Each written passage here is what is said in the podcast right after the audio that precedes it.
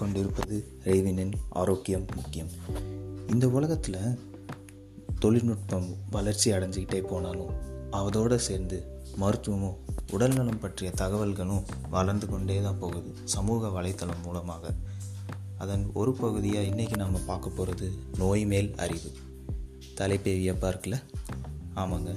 நோய் மேல் அறிவுனா நாம் வந்து ஒரு நோய் நம்மளுடைய சுற்று வட்டாரத்தில் பரவுறதுக்கு முன்னாடியோ இல்லை நமக்கே அது வந்தாலோ அதுக்கு முற்போக்கு சிந்தனையாக அதை முன்கூட்டியே தடுத்து நிறுத்துவது தான் இந்த நோய் மேல் அறிவு. இந்த நோய் மேல் அறிவோட முக்கியமான அம்சங்கள் என்னென்னா ஒரு தனிப்பட்ட நோய் அல்லது மருத்துவ நிலைகளை தெரிவு செய்யும் நிலையாகும்.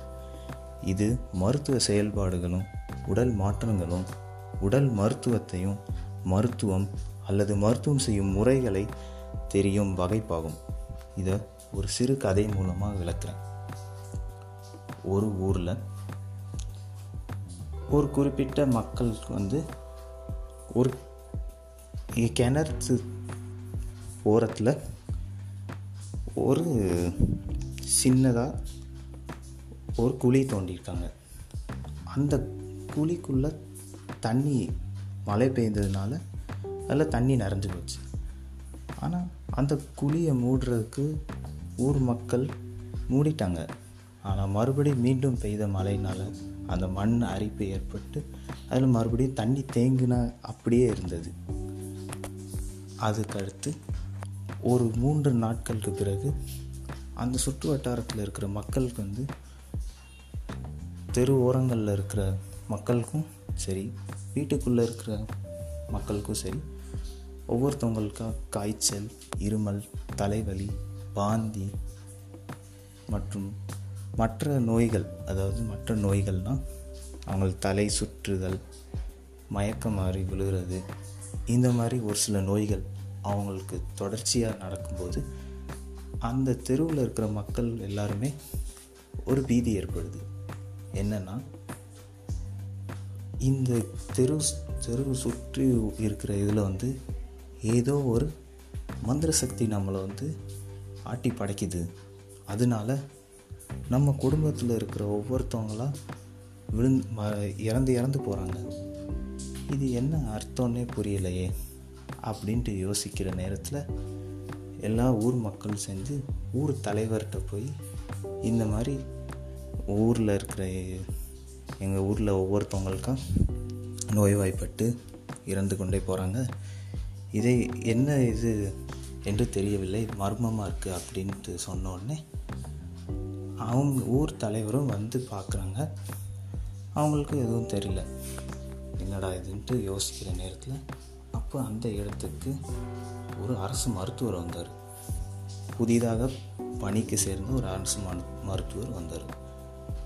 இப்போ மக்கள் எல்லாருமே வந்து அந்த அரசு மருத்துவரை நோக்கி அணுகும்போது காய்ச்சல் தலைவலி இதெல்லாம் பார்க்கும்போது அவர் ஒரு குறிப்பை இது பண்ணார்.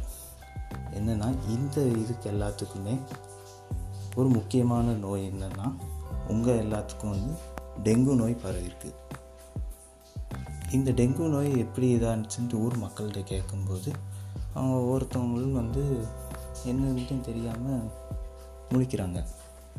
அப்போ அந்த மருத்துவர் வந்து சாதாரணமாக வெளில நடந்து போகும்போது அந்த ஒரு இடத்துல கிணறுக்கு ஓரத்தில் அந்த தேங்கி இருந்த தண்ணீரை பார்க்குறாரு. அந்த தண்ணீரில் கொசுவோட முட்டைகளும் இருந்தது.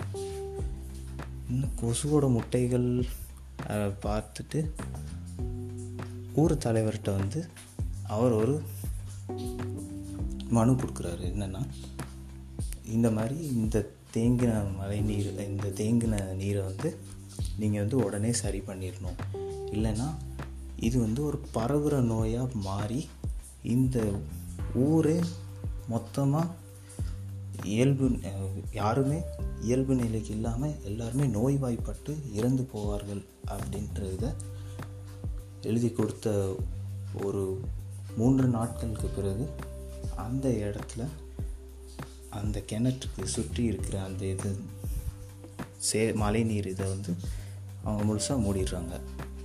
அப்புறம் மூடினதுக்கு அடுத்து மக்கள் ஒவ்வொருத்தவங்களும் மெது மெதுவாக குணமாக்கிட்டு அந்த மருத்துவருக்கு எல்லாரும் நன்றி சொன்னாங்க.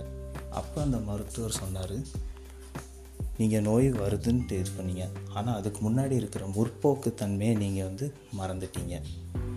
என்னென்னா இந்த மாதிரி நேரங்களில் மழை பெய்து முடித்த உடனே மழை நீரை வந்து இந்த மாதிரி சாதாரணமான இதில் வந்து தேங்க விடக்கூடாது.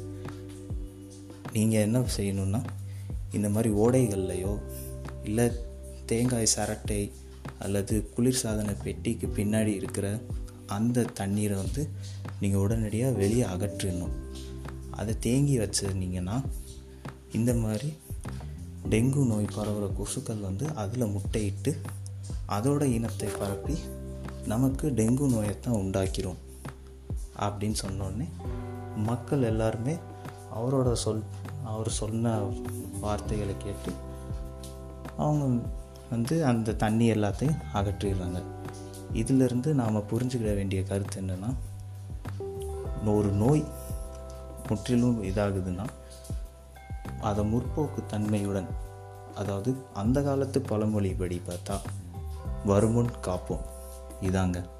இந்த வருமுன் காப்போம் நாம் வந்து சரியாக பயன்படுத்தலைன்னா இல்லை சரியான அரு அணுகுமுறையை நாம் செய்யலைன்னா நமக்கு நோய் நம்மை மட்டும் இல்லை நம்ம சுற்றி இருக்கிற எல்லோருக்கும் பரவிடுன்ற இந்த முக்கிய கருத்தை நான் உங்கள்கிட்ட பகிரணும் தோணுச்சு. அதனால் பகிர்ந்தேன்.